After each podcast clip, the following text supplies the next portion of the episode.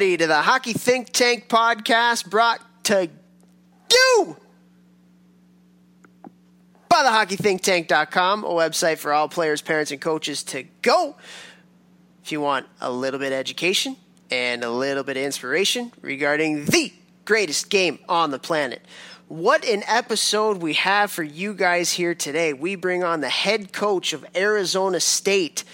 Greg Powers, and this was a fantastic conversation. Coach Powers comes from the Midwest, Indianapolis, Indiana, and get a little bit into his childhood. Awesome, awesome stories there.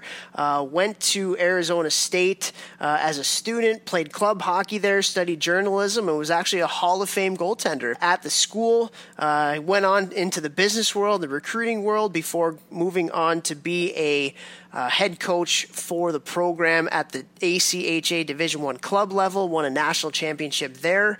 Uh, then he elevated and was instrumental in making Arizona State a Division One program. Uh, they made their first NCAA tournament two years ago.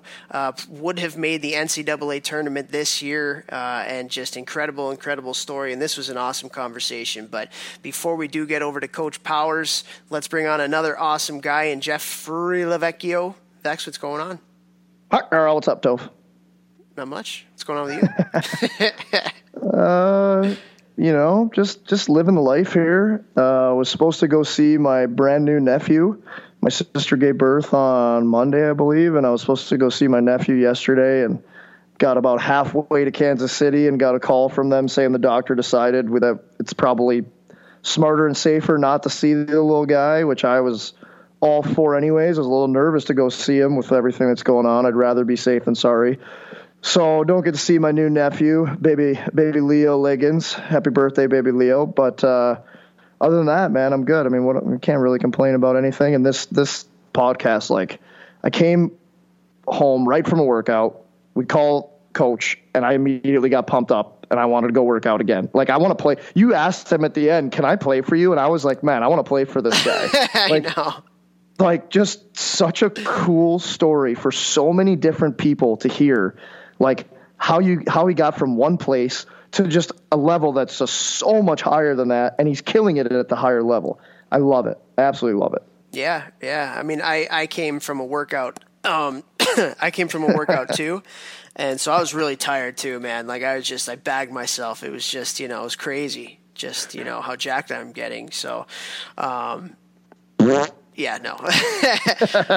um, but this was bad. Like I, I legit like there were a couple times like when he was talking about his mom, like I kind of like started to get a little bit teary and just such a cool story, his story and the story of Arizona State. I know obviously firsthand how hard it is to build a program, and and I came into a program with a tradition, with uh, incredible you know infrastructure and and all that kind of stuff, and I know how hard it is to build, and he did that from nothing him and the people he surrounded himself with, the job that they have been able to do. I mean, it's it's I don't even know what the word like it's it's so far beyond incredible that um, just hearing how they did it and, and their culture and, and what they believe in and what they value.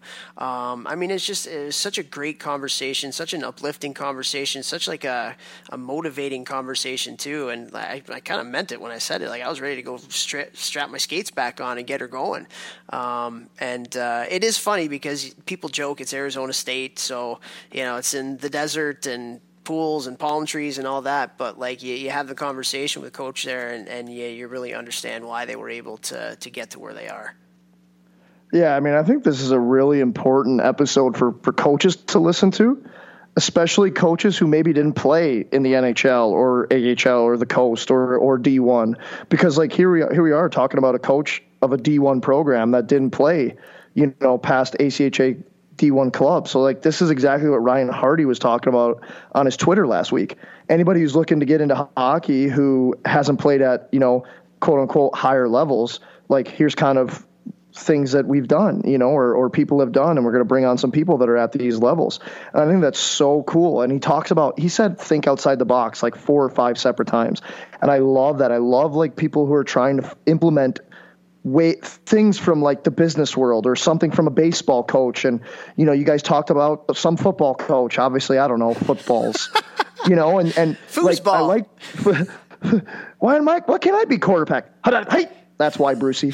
Um, anyways, so I just longest yard. What's up? Yep. I just think that he, he's he's got such a cool way of seeing things. So I think a lot of coaches are going to get a lot out of this, but also any players that are about to you know be of college age or going to juniors, playing juniors, like you should be looking into a school just as much as they're looking into you.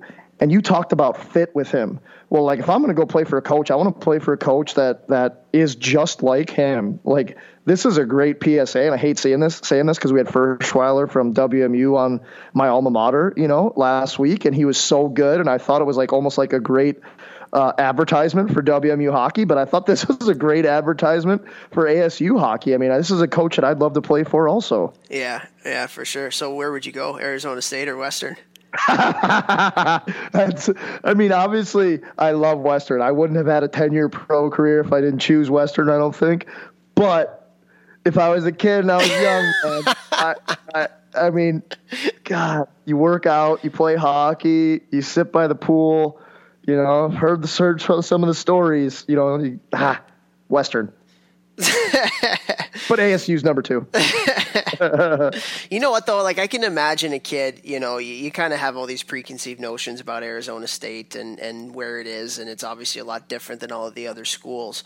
But I can just imagine after having the conversation that we did, um, you know, having being like really excited to go down there for the, you know for the picture of what it is, and then when you find out about the substance of what it is, Yeah. who they are, and all that.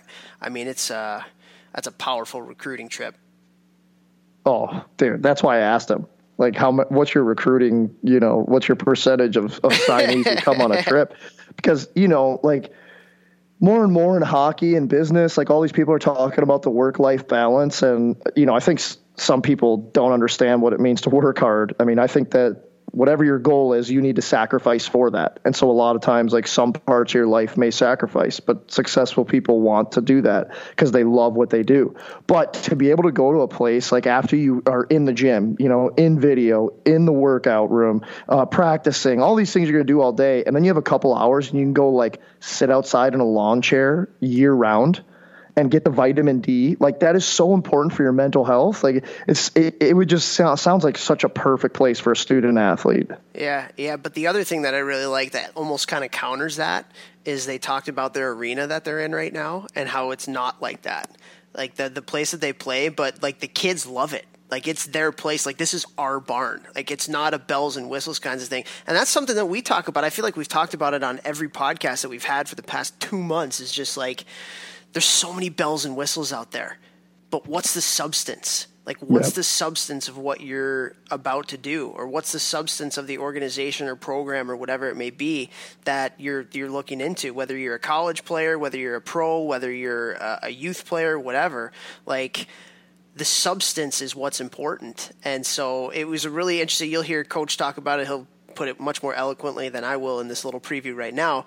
But like their players rally around the fact that there's not bells and whistles and they just gonna get better. And they like those kinds of kids end up choosing that program and that program has elevated because they choose those kinds of kids that just want to get better and it's uh, i don't know this was just a great conversation and uh, I, I learned a lot again talk take notes like i take notes during these things a lot of what he said are things that like if i was building a program i would want to do and uh, just very very cool conversation Yeah, I, I'm. I mean, he's got a fan in me now for sure. There's no doubt about it. And uh, fan in me I was thinking of that. Yeah, yeah. Mighty Ducks. Don't they play like that song at the end or something? I don't know. Anyway. that's toy story Oh, okay, okay, okay. Well, there's all right. Anyways, I'm thinking of this song, but anyways, he's got a fan in me, and like I'll definitely look for ASU more next year, just because I respect him. I love his approach. The thing he said about like trying to incorporate fun and having guys want to come to the rink, not dread. Oh, we got a two hour practice today. That's so so massively important. And it doesn't mean you let guys off. It doesn't mean things are easy.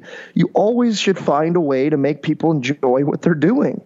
They'll get more out of it. I mean, we always talk about it. And to hear a Division One coach who's taken a program from year zero to being in the Frozen Four only a few years later, close to the frozen gotta- four Cool. That I mean, Almost that's got to be that's got to be one of the reasons. Yeah. You know what I mean? Like Yeah. that. It just seems so simple to me. We used uh, to, we used to actually talk about that at Cornell with our players all the time. Like being a student athlete is hard, you know, especially at a school like Cornell, the academics and, and stuff like that. You know, you, you're you're demanded a lot from. Um, from a lot of different ways, and we always used to talk about like make this the best couple hours that you have of your day, and and make this almost like your release from the other tough stuff that you're you're dealing with as a student athlete, and uh, you do. I mean, creating that environment. That's what I want to do with my youth organization too. Like my my main goal is that the kids can't wait to get to the rink. It's the best part of their day is being able to come and be challenged and get better and have, like have fun with their friends. And there's um, there's a lot to be said about that for development, for creating culture, and I mean, you even said it before, just mental health. You know, if kids aren't enjoying coming to the rink, they, that's that's not good for your mental health. yeah, why why are you doing something you don't like? Like I don't I don't get that. I mean, I'm, i guess I'm lucky that you and I were both entrepreneurs. It's the same kind of thing the way I look at like the working world. Like I don't understand how people can go do a job that they hate every single day. Like I personally believe in YOLO, man. Like you only live once, so if that's true, like why am I going to do something I hate every single day? You know, I'd rather build my own thing or go and work, find a, some way to do something that, that I love every day because I truly have never worked. I've had two jobs in my life and I've never worked. And so, like, I try and pass that on to kids coming to me that I'm working with. You know, like, I want you to want to be here so that you want to come, so you get better. And, you know, it just makes sense. I will say this, though, too. There is still an onus on players. Any players listening to this, it's still up to you to make everything fun. It's not just your coach's job to, you know, be a clown. Like it's his job to find ways to make you want to be there, but you as a player, make everything a competition so it's more fun for yourself, you know, and, and that's exactly along the lines that coach was talking about here. So I just wanted to say that too. Like there is you still have to do the work yourself. yeah, there's a personal responsibility to it, and yeah. E- even in tough situations, even as hard as this is to actually execute, and is easier, much more easier to say, like sometimes you just got to make the best out of a bad situation. And you are going to be put in environments that aren't healthy, and you are going to be put on maybe be a part of a, a, a group or a job or a team where there's not a not a great culture or whatever, but find a way to find a little bit of enjoyment in what you're doing and, and make the best out of crappy situations. I mean, what's that called, Toph? It's almost like that word that you and I love. Starts with a P. Second part is er. Perfume. perspective. there you Rudo. He's a baseball player. I'm sorry, but turning, making a bad situation good, man. That's using your perspective, and it's that's exactly what coach was talking about with their rink. The boys embraced it, and think about it. If you, I, I don't know what their rink looks like. I'm going to say, like, if you got a dumpier rink, the other teams are going to hate coming there. You think North Dakota, who's got like the sexiest rink of all time, where they've got every, you know, they've got people doing what cooking for them, like whatever. And then they come to like a, a rink that's old, beat up, whatever, whatever the case may be. You think they want to be there? No, they're rattled. So already, like you're at the advantage. You play there every day. You have fun there. They're coming in like, oh god, I got to come to this place. Boom, turning a bad thing into a good thing. Yeah, yeah. It's. uh Perspective. prestige, prestige worldwide. I'm glad you threw a joke in the end there because I think you're scaring the listeners with that perspective right. thing. Oh man, well, good stuff. Well, this was an awesome conversation, and uh, I'm really, really pumped to, to bring it to everybody here today. And uh, before we do get over to Coach, obviously have some thank yous. We want to thank. Uh, i am going to start it off. I want to thank all the listeners. I, I think uh, you know we're over 300,000 downloads, and and like it seems like this following is getting bigger every week and we we try as best as we can to bring on as wide and diverse of uh, of a group of, of people to help us and, and to help you learn about the game of hockey and, and educate you and inspire you and uh, this was certainly one of those so um, we appreciate all of your support everything that you've done for us in elevating this podcast to, to where it is today and uh, we work really hard. Jeff, Jeff drives an hour and a half one way, an hour and a half back to make to make sure that he's here for you. Uh, not by choice, but um, but seriously, thank you so much. I know this is a difficult time for, for everybody, and uh, and the fact that everybody's still listening, even though that they're not in their cars on the way to the rink. I mean, it uh, it's it's something that's really special, and we appreciate it very much. Yeah, can't say thanks enough. And we'll also say thank you to GELSTX and Train Heroic, our two title sponsors. Uh, now's a great time to get a gel stick. You can't be on the ice, you know. It's a, gr- a great tool to work on strength, uh, quickness, uh, learning how to use the flex in your stick. So you can go to gelstx.com, G E L S T X.com, and use our code ThinkTank, one word, to get our discount.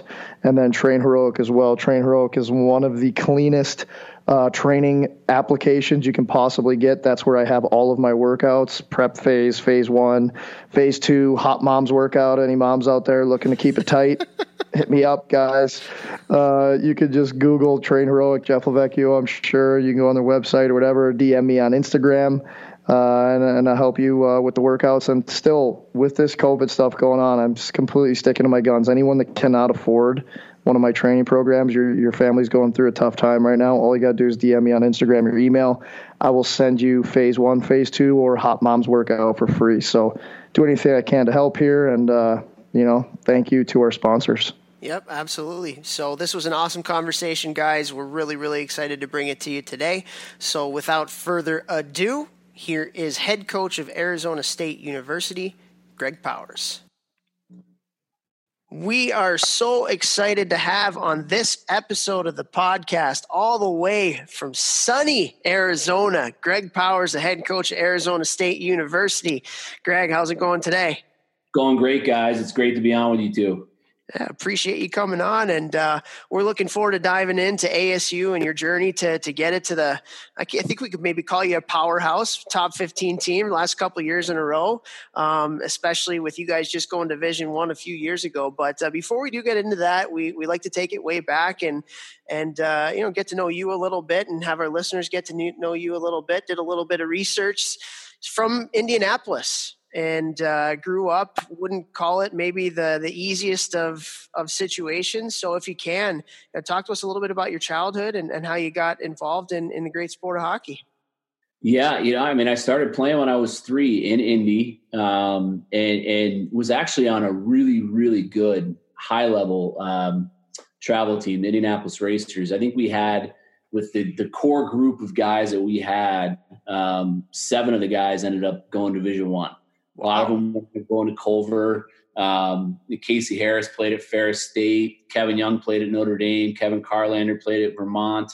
Um, this just the name. Ryan Harris played at New Hampshire. So we had a really good team. So I grew up. I grew up on on a really highly competitive team. We went to Quebec and, and won the Pee Wee tournament when we were Pee Wees and um, hello and, uh, played in the Michigan National League. So I grew up around really good players, and, and we had a tremendous coach the entire time. For we were together for almost twelve years. Um, uh, Harris, which is uh, Casey's dad, and he played in WHA and the NHL. So so I grew up around really good hockey people. Even, even you know Indianapolis isn't known to be a a powerhouse of a hockey market, you know, for most people. But that era, we we had a hell of a team, um, and it just kind of set the course for all of us to, you know, have a little bit of a life in hockey and and uh, and and we all when high school started kind of parted parted ways I guess so to speak. Some went to Culver some went to prep school some stayed in Indianapolis and played AAA midget um, and uh, and and a lot of guys had success from that team. That's really cool. Was this this must have been like right around the time or right maybe before or after Gretzky was in Indianapolis for that one year that he was there. Do you think that was a little bit of the reason why there was a little bit of an uptick there? Yeah, maybe he was there. He was there, uh, you know, for a really short period of time. Then obviously got traded to Edmonton, and, and we we were we were too young to really appreciate that. But that that helped hockey in yeah. Indianapolis, and the Racers were a big deal. And our coach Hughie Harris played for the Racers, so it, it, it, it, Indianapolis hockey has been really interesting. When there was pro hockey at a high level, a lot of those guys retired there, and coaching was really good. And that and that was when hockey was was at its highest level when it had those ex pros that were there coaching youth hockey, and then then pro hockey get you know completely you know died in Indianapolis, and and it kind of went down a little bit. Now it's back and and it's making a little bit of a comeback with the fuel in, in the East Coast League. Yeah, yeah, for sure. Well, uh, obviously, we're a hockey podcast here and, and want to get into hockey stuff, but we also love talking a little bit of life and especially, you know, people that that help us to get to where we are today. And and just reading a, a few articles about you before getting on here, it sounds like you had a hell of a mom a hell of a mom that did a lot for you and sacrificed a lot for you to to help you to achieve what you've obviously been able to do, which is some amazing things. So if you can, just maybe talk about your mom and how she helped you get to where you are. Yeah, she she's she's an incredible person. You know, like I mean, really, essentially grew up with a single mom. You know, and and um, my brother got a full ride uh, to swim at Syracuse when, back when they had a program. They've since dropped their swimming program, but um, so she she did a great job with my brother and I, and he he's a few years older than me, and and she she just she didn't um, allow you know her being a single mom and, and not making a lot of money to prevent us from what we what we loved and what we needed to do. Everybody knows how expensive hockey is, um, and she always found a way for me to be able to play and travel and and and go through that process and and whether it was working three jobs, which she did um, and and supporting me. She she did what she had to do, and she was a great example of of, of really a, mantra we we have in our program today: no excuses ever. If you want something bad enough, you find a way to make it happen, and that's definitely the the biggest thing I learned from my mom was. Um, there's just no excuse for anything. If you want it bad enough, go get it. I absolutely love that, coach. And let me ask you something. When you were younger, did you notice she was sacrificing that much? Like thinking back, like did you know how hard she had to work to keep you playing hockey, keep buying you new equipment and stuff like that? Or was it was there a certain age you hit where you looked back and you're like, oh my God, like she was a badass? I always knew, you know, I was, I mean, the older you get, the more you appreciate it, obviously. And especially when you get into high school and you, you, you, you start to understand um, just, just how hard it is to even fill a gas tank, you know, from from from day to day. And and that's that's how we grew up. That's how, you know, we were lucky enough and, and my, my brother earned a scholarship so she didn't have to pay for his school. Um, but when it was just just my mom and I living together when he went off to school, you start to notice those things and and um, yeah, how hard it is to just put food in the fridge, you know, and and and I mean she would work all day as a secretary and then she would work for the maid service that cleaned the building that night. So there were nights that she didn't get home till 9, 10 p.m. And, I, we and then my high school team practiced at, um, and that's the biggest reason I didn't go to Culver. We just couldn't afford it, you know, and, um, but my high school team practiced at 5.30 a.m. three days a week. So I would be in bed before she would get home. So there were, there were a lot of times throughout high school where, um, we didn't see each other, you know, and, and, and but, but certainly appreciated everything that she did. She never missed a game ever, never missed a game. Um, so she, she's been an incredible role model for me and continues to be. And, and, we're still obviously very close and she's incredibly close to my kids and my wife. And she gets out here all she, all, every chance, every chance she gets. And she's retired now. She's, she's married. She's happy. Uh, my stepdad's an incredible guy. He entered my life in, in towards the end of high school and, um, and she hasn't looked back. She's living a great life now. That's amazing.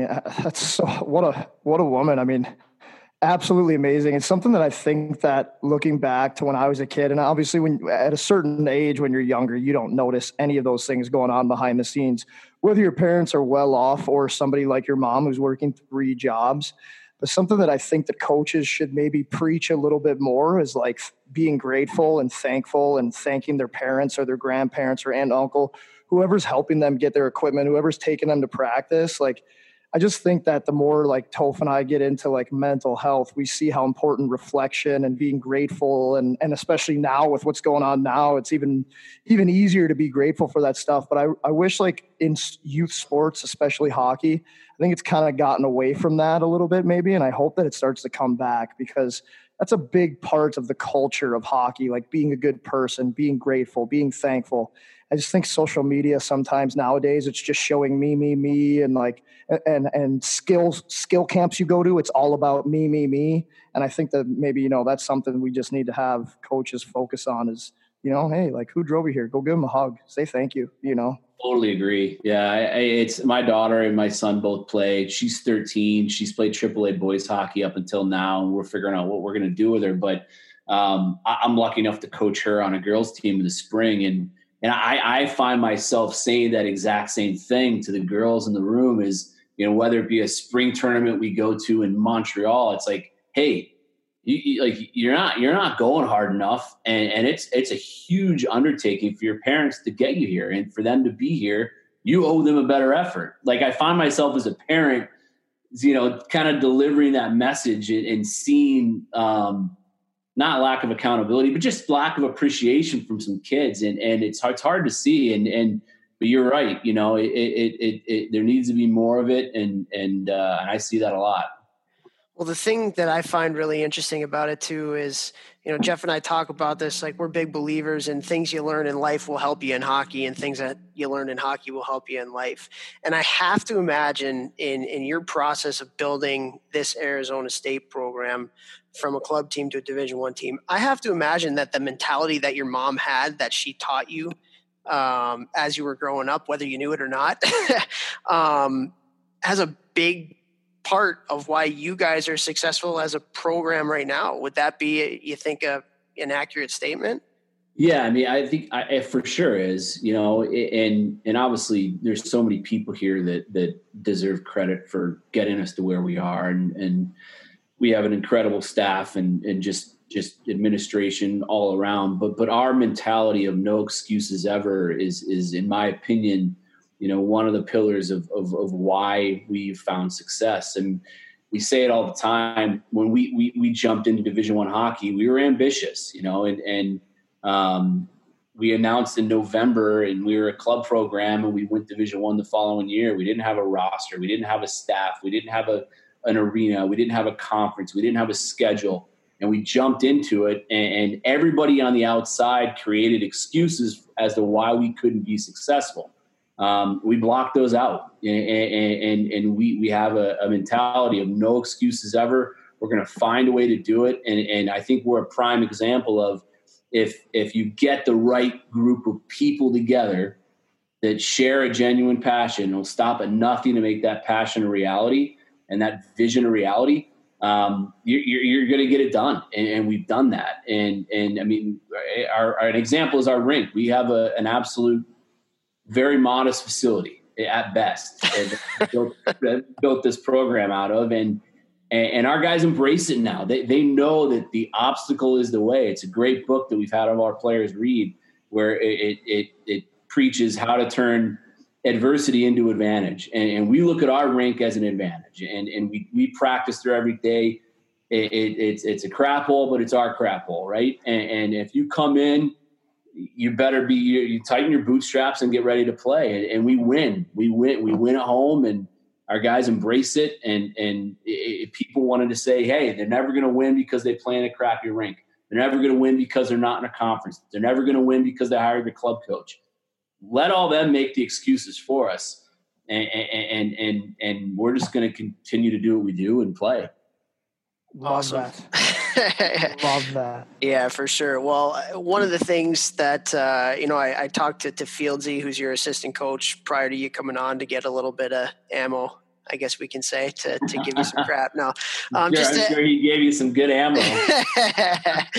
um, but one of the things that he said that's really important, you guys, is building the culture around the right kids, building the culture around the right people. And it was interesting because I had uh, um, Ben Syer from Cornell, Todd Knott from uh, Minnesota State Mankato, and uh, Steve Miller from Ohio State, who I consider three of the best associate head coaches, assistant coaches, whatever you want to call them, in the game right now. And I asked him this question that I want to ask you because I think for you, it's especially with what Fieldsy said is really pertinent, and that's like, how do you how do you rectify getting the best kids with the right kids?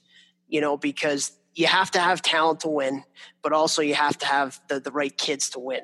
So, yeah. in your guys' process with Fieldsy saying that that was so important to you um, in your recruiting, how do you rectify the two of those? How do you merge the two of those? And, and what's really important to you in, in building your roster? Yeah, well, I mean, our mantra here is be the tradition, right? So we, we've set that from day one. You get to come to Arizona State, a new program, the first Pac 12 school to add hockey, and you have the opportunity to look back in 20 years or whenever your career is over and say you built that and you started that with your best friends.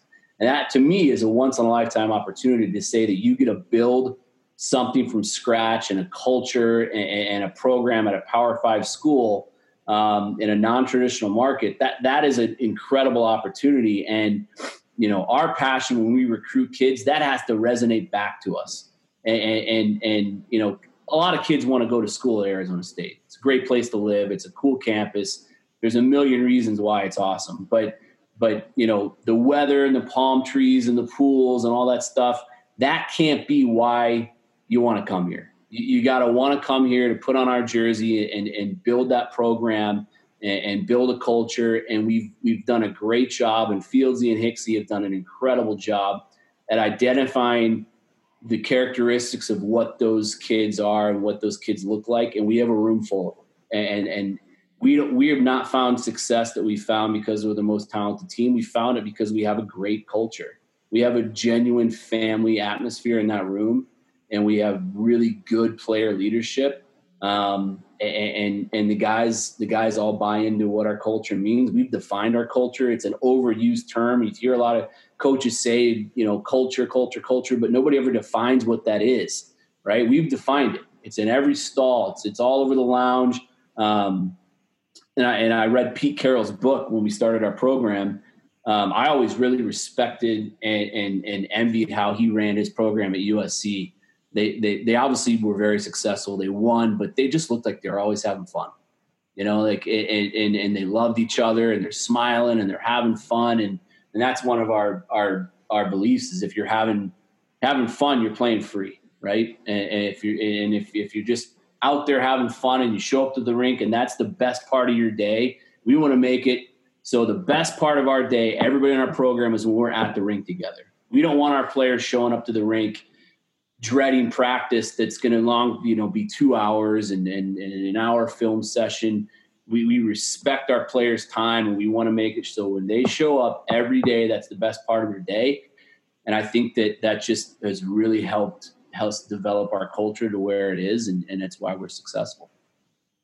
Coach, there was like 15 points there that I was like, yes, on like un- unbelievable. I mean, I think I think that everyone needs to listen to that one sentence again, especially some of these youth coaches uh, that maybe didn't play the game and didn't have the the uh, exposure to like really high level cultures and locker rooms. The best teams everyone plays on, everyone wants to be there.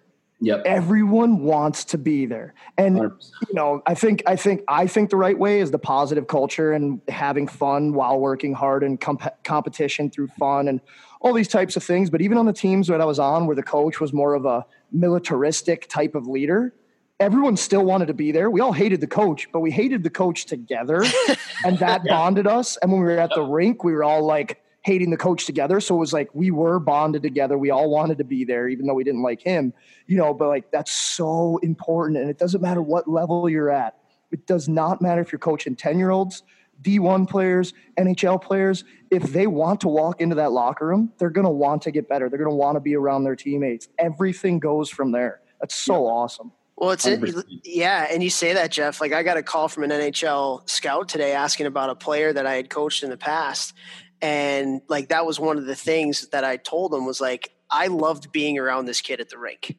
Like he just he was always smiling. He always loved being there, and that that is freaking contagious. You know, like negativity is certainly contagious, and you don't want that a part of your program. But people like that, it kind of goes to what you were saying, Coach if you guys are talking about that in your recruiting process, those are the kinds of kids that you're going to get within your program. And then you can start to build that unity, build that camaraderie around all those values that, that you think are so important. And yeah, like it's just so much fun to be around good people. It's so much fun yeah. to be around good people that are smiling, and, and I, we don't talk about that enough.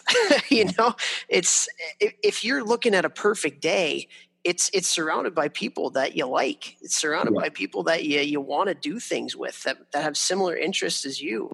And yeah. uh, it sounds like coach, you're like really upfront about that stuff in the recruiting process, and you attract kids that that just fit in with who you are.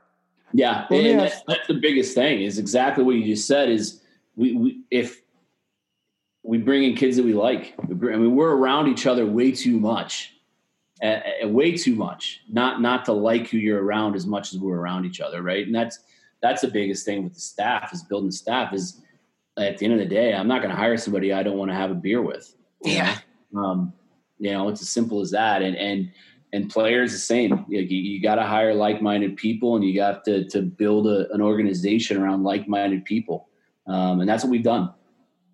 What, what would you say if you had to guess? Like you're, you know, you obviously do your due diligence, like you said, you're trying to bring in the like-minded kids for the program. What's your like? I always as soon as I heard you were getting a program there, I was like, they're going to have a hundred percent commitment rates for anyone that comes on a visit. Are you, clo- are, are you close to that, or do some guys stay and and try out for the lifeguard position because I was wondering if that was open. Uh, I'd like to submit my resume.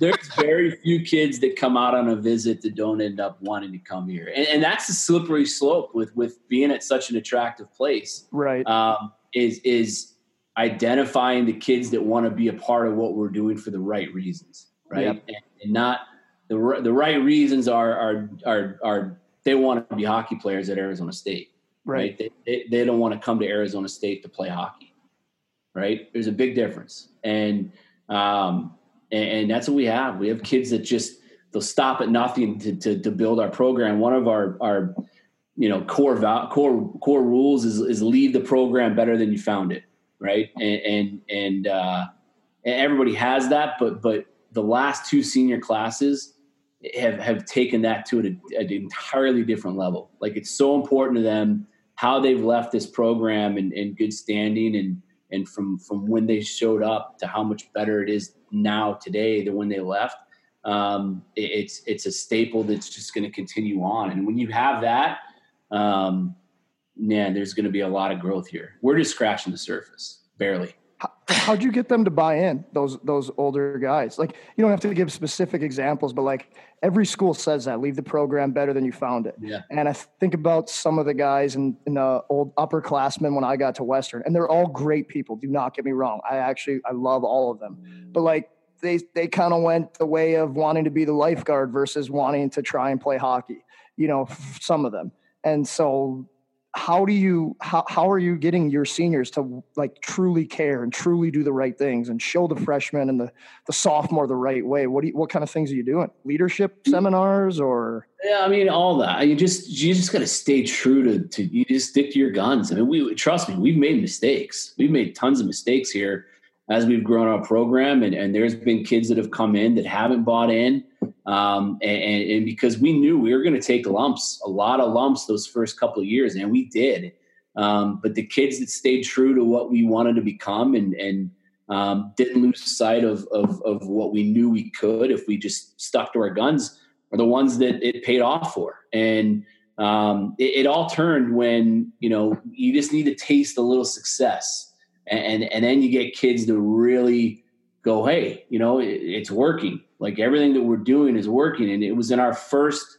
It was our second full season as a Division One program. We went to a tournament in Las Vegas.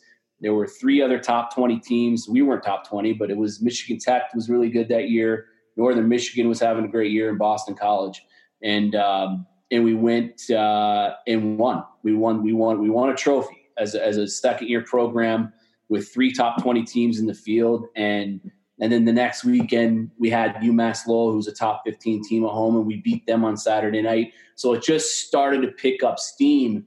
Um, and that's all it takes is, is just a little bit of success, and the guys felt it.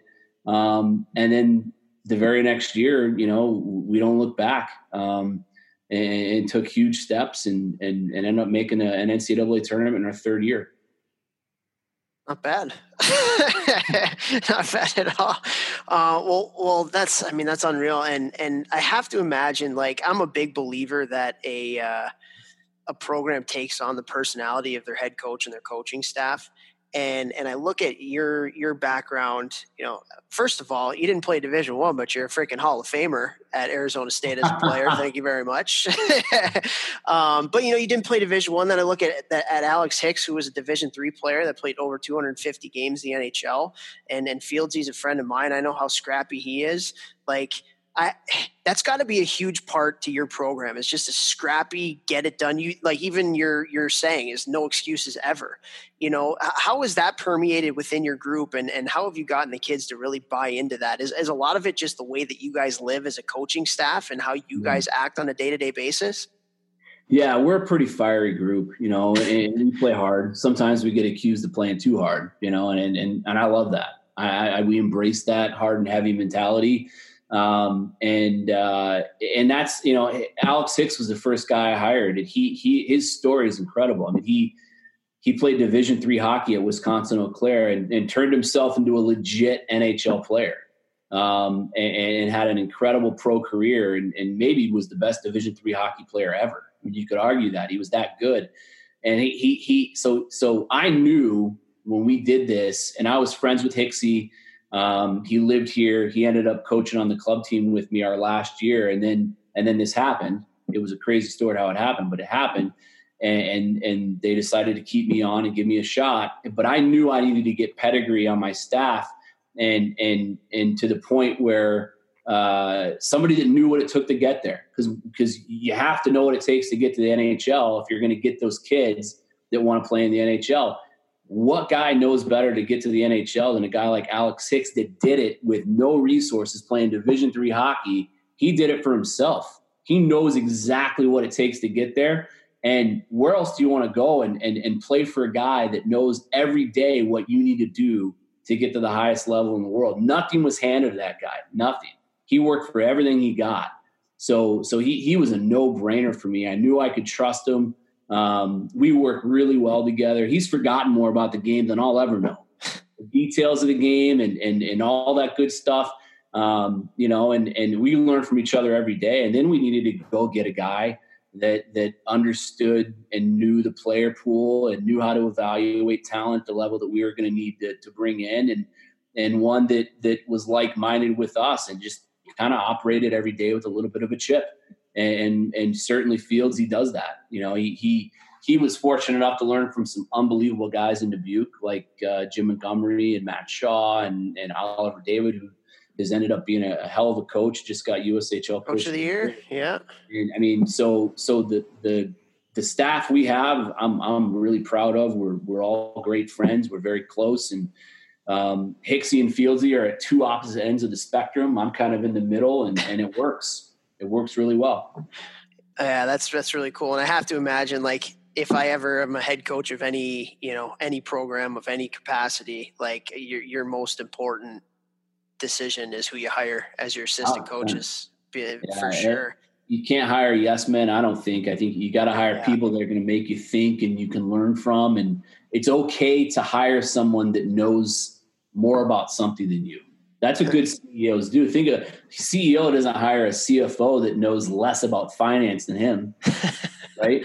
I mean, it, it's that's you, you, can't have an ego, and um, it's okay. It's okay to hire. And Mike Field knows more about evaluating talent than I do, you know, and that's why he's here, and that's why we're successful. You have to hire people that are great at what they do, and you got to let them do their job. Yeah, Absolutely. Well, um, I wanted to ask you because this is obviously, I mean, you guys are, are so still young in your program and have had so much success, but I wanted to kind of bring it back to, to when this all kind of came about.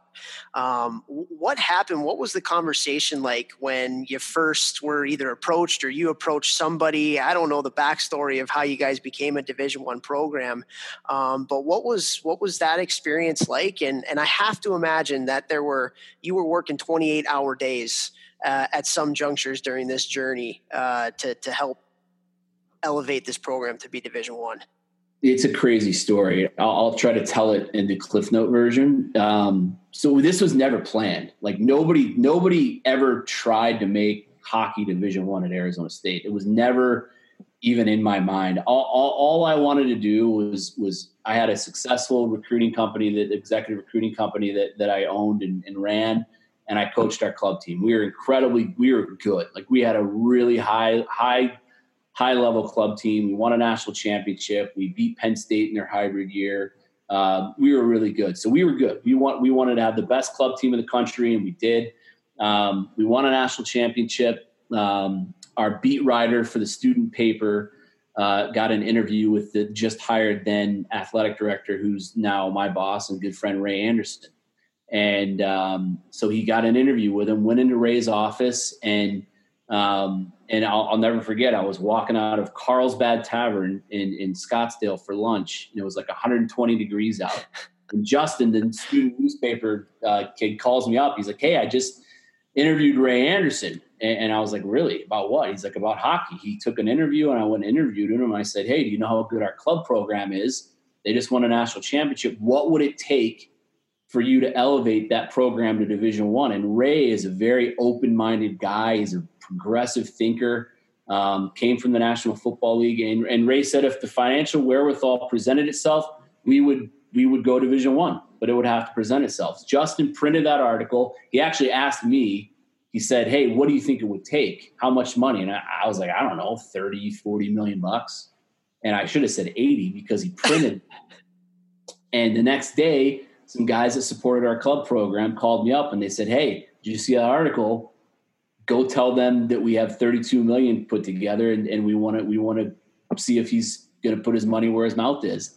So like, oh God, like, are you kidding me? And, and and that's exactly how it happened. Like it just had like it was it was it was it happened in like 48 hours and and so I, I contacted I'd never even met Ray because we were we were just a club program we didn't fall under athletics so I contacted the guy that that was my direct line into campus and and two days later it was me sitting in a, a a meeting with eight athletic directors and, and the donors on, on a conference call. And um, three months later, we had a press conference announcing we were going to Division One. Wow. That is so cool. Wow. That is unreal. I mean, it's a testament, though. It is a testament to like your alumni is kind of like the lifeblood of your program. Your mm-hmm. alumni are the major donors. They're the ones that have laid the the groundwork for everybody that you know comes in the future. And the fact that they were so willing to give back to the program in that capacity to help it out. I mean, you talk about leaving the place better than you found it. I mean, that's the freaking definition of it right there. So the the culture that you and probably previous coaches uh, to you had had laid forth allowed this all to happen. So I think some people might even see this story as like almost like luck, kind of like happenstance, but it's it's really not. It's it's all these years of hard work that people enjoyed themselves at Arizona State to elevate it to where it was, and that's why you were able to get the support from the people that had the pretty deep pockets. so I think that's really cool. No, that's that's for sure exactly. That's it's it's 100 percent accurate. I mean, there's 30 years of history of the sport at this school, you know, and, and and it was at the club level, but but we've embraced everybody that's ever played the sport at Arizona State as our alumni, and because we wouldn't be here without any of them. And, and so we, we have a large alumni base, and and it's just continuing to grow. And um, boy, we jumped into it fast, you know, and and and there was a lot of work to be done, like you said, and um, and and uh, we're just we're just now feeling like we're we're we're getting traction. You know, it's it's been it's been a whirlwind, but it's been a lot of fun. Well, take me through, you know, your first couple years of, of building this thing because, you know, you, I'm sure you had some ideas and blueprints of things that you wanted to do and how you were going to accomplish them. But I have to imagine a lot of it was just freaking trial by error and just doing things. And it seems like you're an out of the box and, and Fields even say, I love thinking outside the box and being creative with different things. Like, take me through maybe those first couple years and some of the things that you learned and, and some of maybe the, the crazy experiences that you got to have in, in in building this thing? Yeah, eh, you know, I mean, it was it was it, you know even just getting the job was was was obviously a crazy piece of it because um, all, I just wanted it to happen. I wanted Division One hockey at Arizona State. When we saw the opportunity that it could happen, the conversation with Ray is, I know I can do it. I know it sounds crazy that that that that you might consider hiring your club coach, but don't hire me if you think I'm, I'm the best guy for the job. Hire me if you think I'm the only guy for the job. And if you don't think I'm the only guy for the job, I will get out of the way and help you find the best guy that we can find and, and be the first to buy season tickets and do anything I can to support it. Um, and, and two weeks later, he said he was going to hire me. And so we didn't look back. There was a lot of work to be done. I think that a lot of the reason why they kept me on was because there were a lot of unanswered questions. We didn't have an arena. We didn't have a conference. We didn't have an administration that really knows the sport and is familiar with with the, the inner workings of, of hockey. Um, so, so I think they knew they needed to hire somebody that was gonna just kind of roll the punches and and and understand that that that it was gonna it was gonna be hard, you know, and and and and we we're gonna have to figure a lot of things out as we went. Um, but I knew just from a, a, business background that the first thing I had to do was hire people around me that that that could do things that I knew I couldn't do, um, and that's what I did. And, and and so I think we put together a staff that is still intact that we had from day one, and, and, and we we haven't looked back. We made some mistakes. Obviously, when you jump into it as fast as you do, you're going to make some recruiting mistakes. You're going to learn a lot as you go. And and and the one thing that I'm really proud of is that um, we played anybody and anybody that would play us, and we, we we would go anywhere. We played as tough of a schedule as we could play. Had a lot of long nights, um, you know. And, and, I mean, we did a three and three that first year, uh, a hybrid year, where we played UMass Lowell on Friday and Saturday, and Merrimack on Sunday. We were down nine nothing going into the third period against Merrimack. Um, you know, so it, it, was a lot of long, long, long nights and, and, and, um, but, but man, it's, it's, it's all been worth it, you know, and, and, and Fieldsy and Hicksy and I look back on a lot of the things that we've done and what we've gone through and, and, and it's made us better. You know, the obstacle is the way we've, we've gone through a ton of adversity here and, and found a way to, to turn all that adversity into our advantage. And, um, and we think we're going to have a hell of a team this season and, and, and have a chance to do some really big things. Yeah, that's unreal. And and eh, speaking of that, you know, obviously you getting the job. Um, I, I, always felt like when I got into college hockey uh, as a as an assistant coach, I thought that that the community as a whole was very welcoming. You know, if you needed something, that people would be there for advice and, and all that kind of stuff. But I know that there was some people in the college hockey world that were like, "Are they serious? They're they're hiring Greg Powers as their coach?" Like, the hell are they doing? You know, so I guess two part question. One is, did you ever get a sense of that? Like, was there anybody that kind of stuck their nose out at you and kind of was like, you don't really deserve this job? Like, what, what, what's going on? Um, and then, like, how did you kind of react and how did you act when, uh, you know when you would get the questions about you know you're a you're a club coach and you're getting this division one job that there's probably mm-hmm. 50 other people that are highly qualified and maybe could have done the job and other people think they could do the job better and stuff like that. Like how did you how did you handle that? Yeah i mean it, that absolutely happened right? And, and and on the flip of it there were a lot of people that supported me yeah. right? So, yeah. so the, the the brunt of my focus was on making sure that the people that did support me that I, I, I help prove them right, right, and and and and focus on that positivity and that support, not the negativity.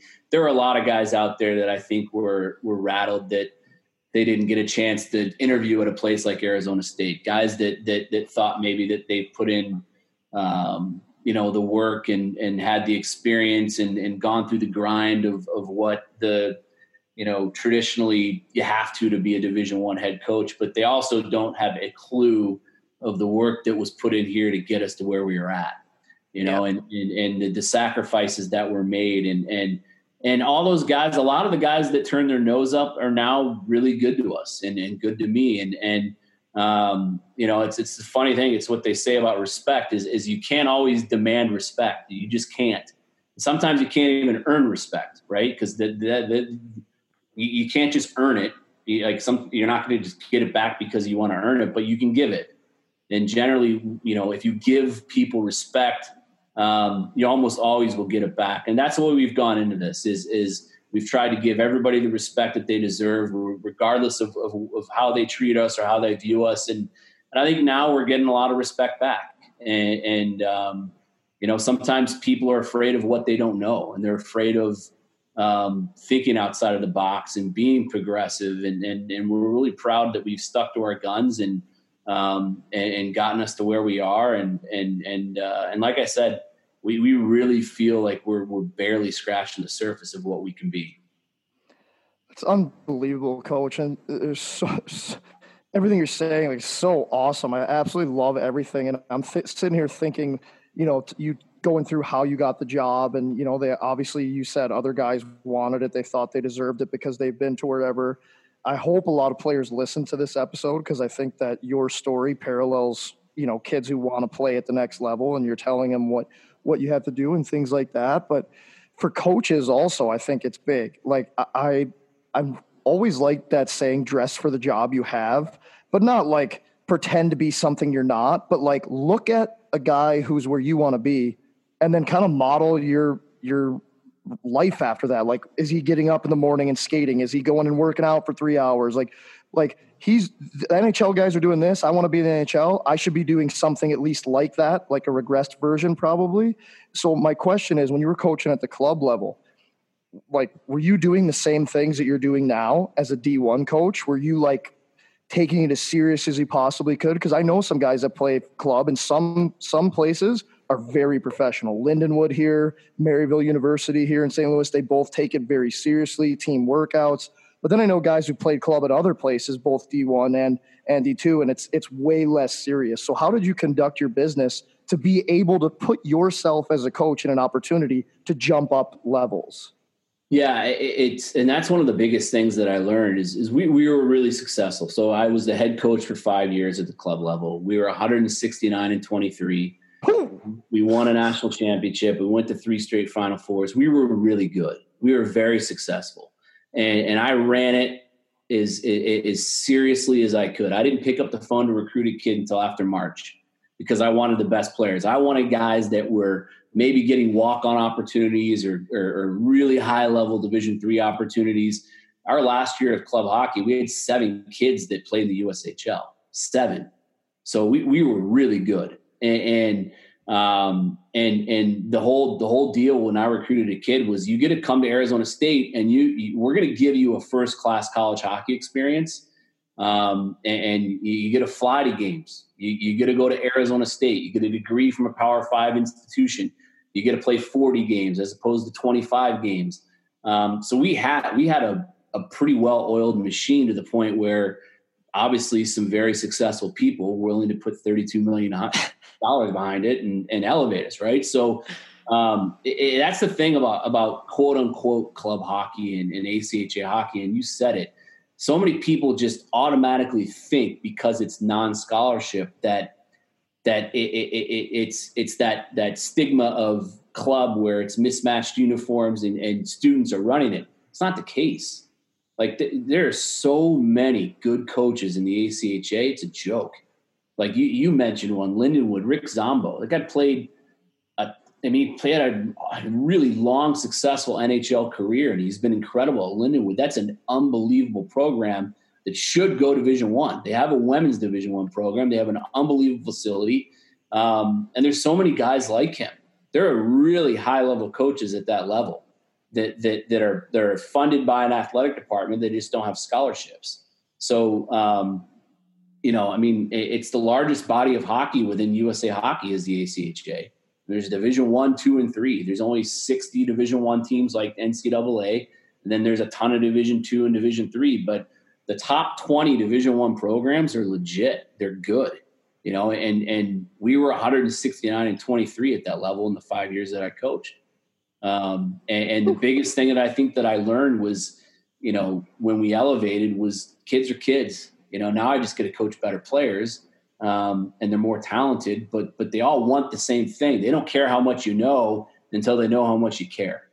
You oh, know? you just got one. Jeff. You just Another got Jeff. One. There you go. he's, got, he's got a mohawk and he's dropping truth bombs. and it's the same. It's the same with kids that want to play in the NHL. Like they're not going to listen to you until they know how much you care about them.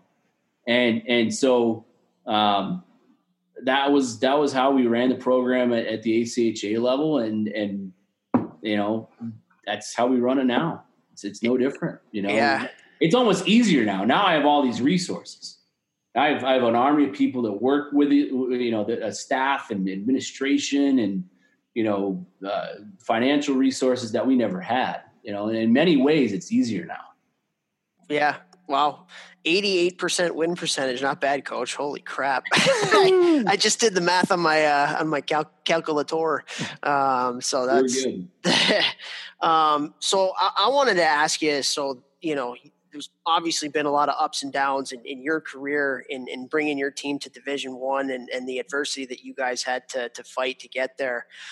But take me through your emotions and, and the feelings watching that NCAA selection show last year and yeah, that must have been incredible. It was crazy. I mean, it, you know, I, I always watch it as a fan, right? And a college hockey fan. And, and so, so, so, you know, you, are you're at this, we had it at our golf course, an unbelievable clubhouse, tons of people came. Um, there's a ton of media there. And then, and then you get tapped on the shoulder to go leave and, and do an interview on ESPN. And you're like, what the hell's going on? Like, you know, like it's, there's so many pinch me moments that we've had. Um, and I think the biggest one was honestly when we showed up in Allentown and you always watch regionals and, and, and see the blue, the blue logo of, of the school on the dashboard at NCAA tournaments. And, and I remember walking in for our first practice and seeing Arizona State and just being like, wow, like this is crazy, you know, like, and it's just happened so fast. Um, and to be an alumni and, and, a guy that, that's been here through so many different phases of our program, um, it was incredible. But, but the whole experience was, was really special. Yeah, I have to imagine so. And and but for me, honestly, like the fact that you guys made the NCAA tournament is is something incredible and special. But I think your your best job is the job that you did this year, because once you once you get there, it's hard to stay there. And you guys had all this success, and it's really easy as a program to have that success and then just kind of rest on your laurels. And you see a lot of programs getting there, and then the next year don't have as much success, but you guys were right up there again this year. And so for me, like that is a, an incredible job in and of itself. So how did you, how did you go about structuring the year uh, in terms of maybe not even necessarily expectations, but just continuing with your culture and, and working as hard as you did to get here to make sure that you stay there? Was that something that you talked about a lot with your guys? How did you handle that?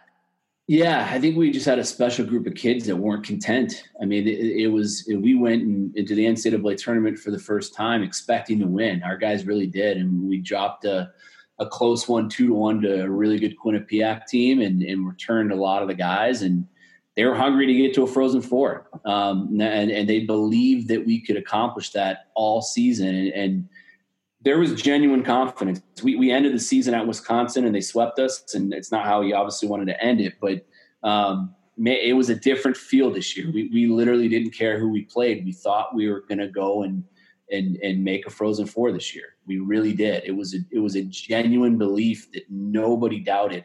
Um, not one you can fake. Where last year we, we wanted to go in and get a win, and we thought we could, but not knowing what you're getting into for the very first time, feeling things out. You could still feel that a little bit. Where this year, um, it was it was real, and everybody's going to say that, right? But but but the difference in feeling between our first time around and, and, preparing for the tournament this year, before you know it, everything ended, um, it was so much more genuine. Um, you know, we we had an unbelievable senior class that that you know, and a captain in Brinson Pasichnuk who turned down NHL offers specifically to come back to try and get it to a Frozen Four before he graduated. Oh. Um, and uh, and and uh, and he, he, you know he's bounced he's signed with San Jose, so he's he's fine. But but uh, but that's all he talked about all year. You know, is is is I came here to win a national championship. I could have gone anywhere I wanted, and he could have. People laughed at me, but I came here to build a program. I came here to build a culture, and and and and he got laughed at by scouts and, and other college programs saying you want to be a serious hockey player? Why are you going there? And and Brinson came here and, and he he turned this whole thing into what it is um, it, with with the three guys that he graduated with. And uh, and that's what I'm most proud of you know is, is, is those kids who could have gone so many places saw the vision and and and, and made our vision a reality well, they certainly made it a reality, and you guys have done an incredible job doing it. And uh, I'll tell you what, just sitting here, I mean, if I was a recruit, I'd freaking want to go to Arizona State, not even knowing about the palm trees and the and the weather and all that kind of stuff. Just hearing your vision for the program, so I, I think it's incredible. But before we let you go, I, there's one person that honestly is one of my favorite people ever to to watch on TV, and that's Herm Edwards. Um, Herm Edwards is a, uh, a football coach or the football coach at Arizona State now. Um, have you have you gotten the chance to interact with him much? All the time, yeah. What is he like in real life? Exactly what you see on TV. Oh, that's so cool. there's, like, there's no no fake. It's not in his DNA. What you see is what you get. hundred percent of the time. We've had him come talk to our team, and, and how was awesome. that? It's incredible. We had him come talk to our team uh, on senior night last year before we played AIC, and uh, and I think we went up four one before you could blink.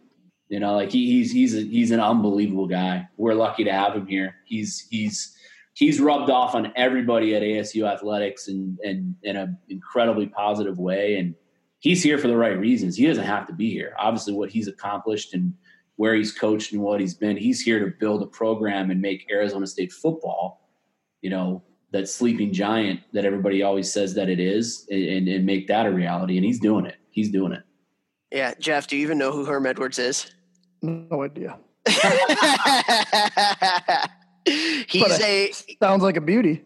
He is uh, he used to be a, a NFL football coach, head football coach in the NFL, and then he went on to ESPN. Like just an incredible personality. Like he's got to be a person that when you're around him, you just want to kind of like bottle his energy up and just like hope to drink it at some point.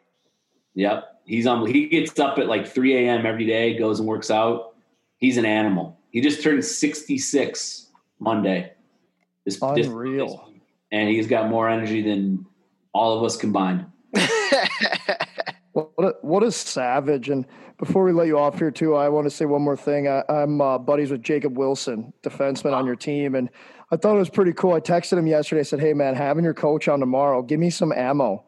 And he wrote back. He's like, "I really don't have any ammo other than he's got a mohawk right now that he won't cut."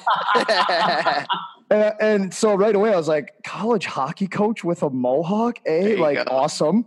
But B, uh, you know, most guys when you call them, you're like, "Give me some ammo on your coach," especially if it's somebody who you've known for a while. Like they'll give you an inside track, you know, whatever, maybe a couple daggers, maybe some funnies.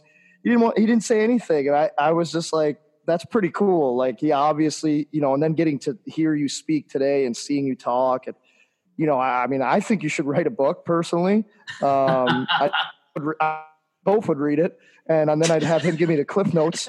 Um, and and like it's just a really really cool story and i love everything you stand for and i see why you guys have been able to do what you do and to take a program from where you've been able to take it to where it is and obviously it wasn't only you but like it's just very cool and the way that you think is everything that Toph and I say. So thank you so much for coming on. It was that was that No, was my pleasure. cool. You guys do great stuff for the game, and we appreciate all you guys do as well. And yeah, Willie's a good kid. I'm, I'm glad you know him. He, he's going to be our captain next year. He's a That's special kid. awesome. He- I a- knew he was a captain since he was a kid. Like he's just Yeah. he's that he's he's kind of that guy that I was saying earlier, like dress for the job you want. Like, you know, he's always looked up to Cam Jansen and, you know, his cousin Brock Wilson and and older guys like me and some other guys who played a little bit before him. And he always came to the rink, like, even though he was younger, he was a guy who was always prepared, always like stretching or doing something before, Yeah. always giving it a hundred percent, whether it was May, June, July, August, it didn't matter. And I've always respected that kid. So it's been really cool to watch him have a good college career. And that hit that he had, I don't know if that was last year or the year before. My God, Toph, if you Yeah. haven't seen it. Oh it, yeah, I saw it. He and he didn't play in the NCAA tournament because of it, right? oh yeah. What a hit, though. That would have been yeah, I remember that. He's he's he's a stud. Like he 4.0 student, pillar of our program.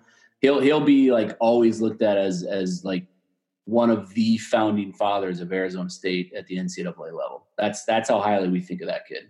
that's really cool. I'm going to So- start calling him the Godfather then. so, so with that, coach, if, if we can get you for one more question here, like I, I want to know because everything was really new for you guys, you know, in, in getting to be a Division One program. How much did you involve the players in setting? You talk about be the tradition. Like how much of that is their input, and how much of that is you know them kind of putting their foot forward and their ideas and all that as you were kind of building things. a ton of it a ton of it a, a huge part of it i mean we we've we've we kind of designed the framework of what we want our culture to look like by defining it and then taking the input from players that came here and gave us a chance and wanted to build this with us. And now it's their culture and we just kind of protect it as a staff and enforce it right? Like they have to live it and breathe it and sleep it uh, and they do it with kids like jacob wilson. Like he, he's the epitome of it in every way.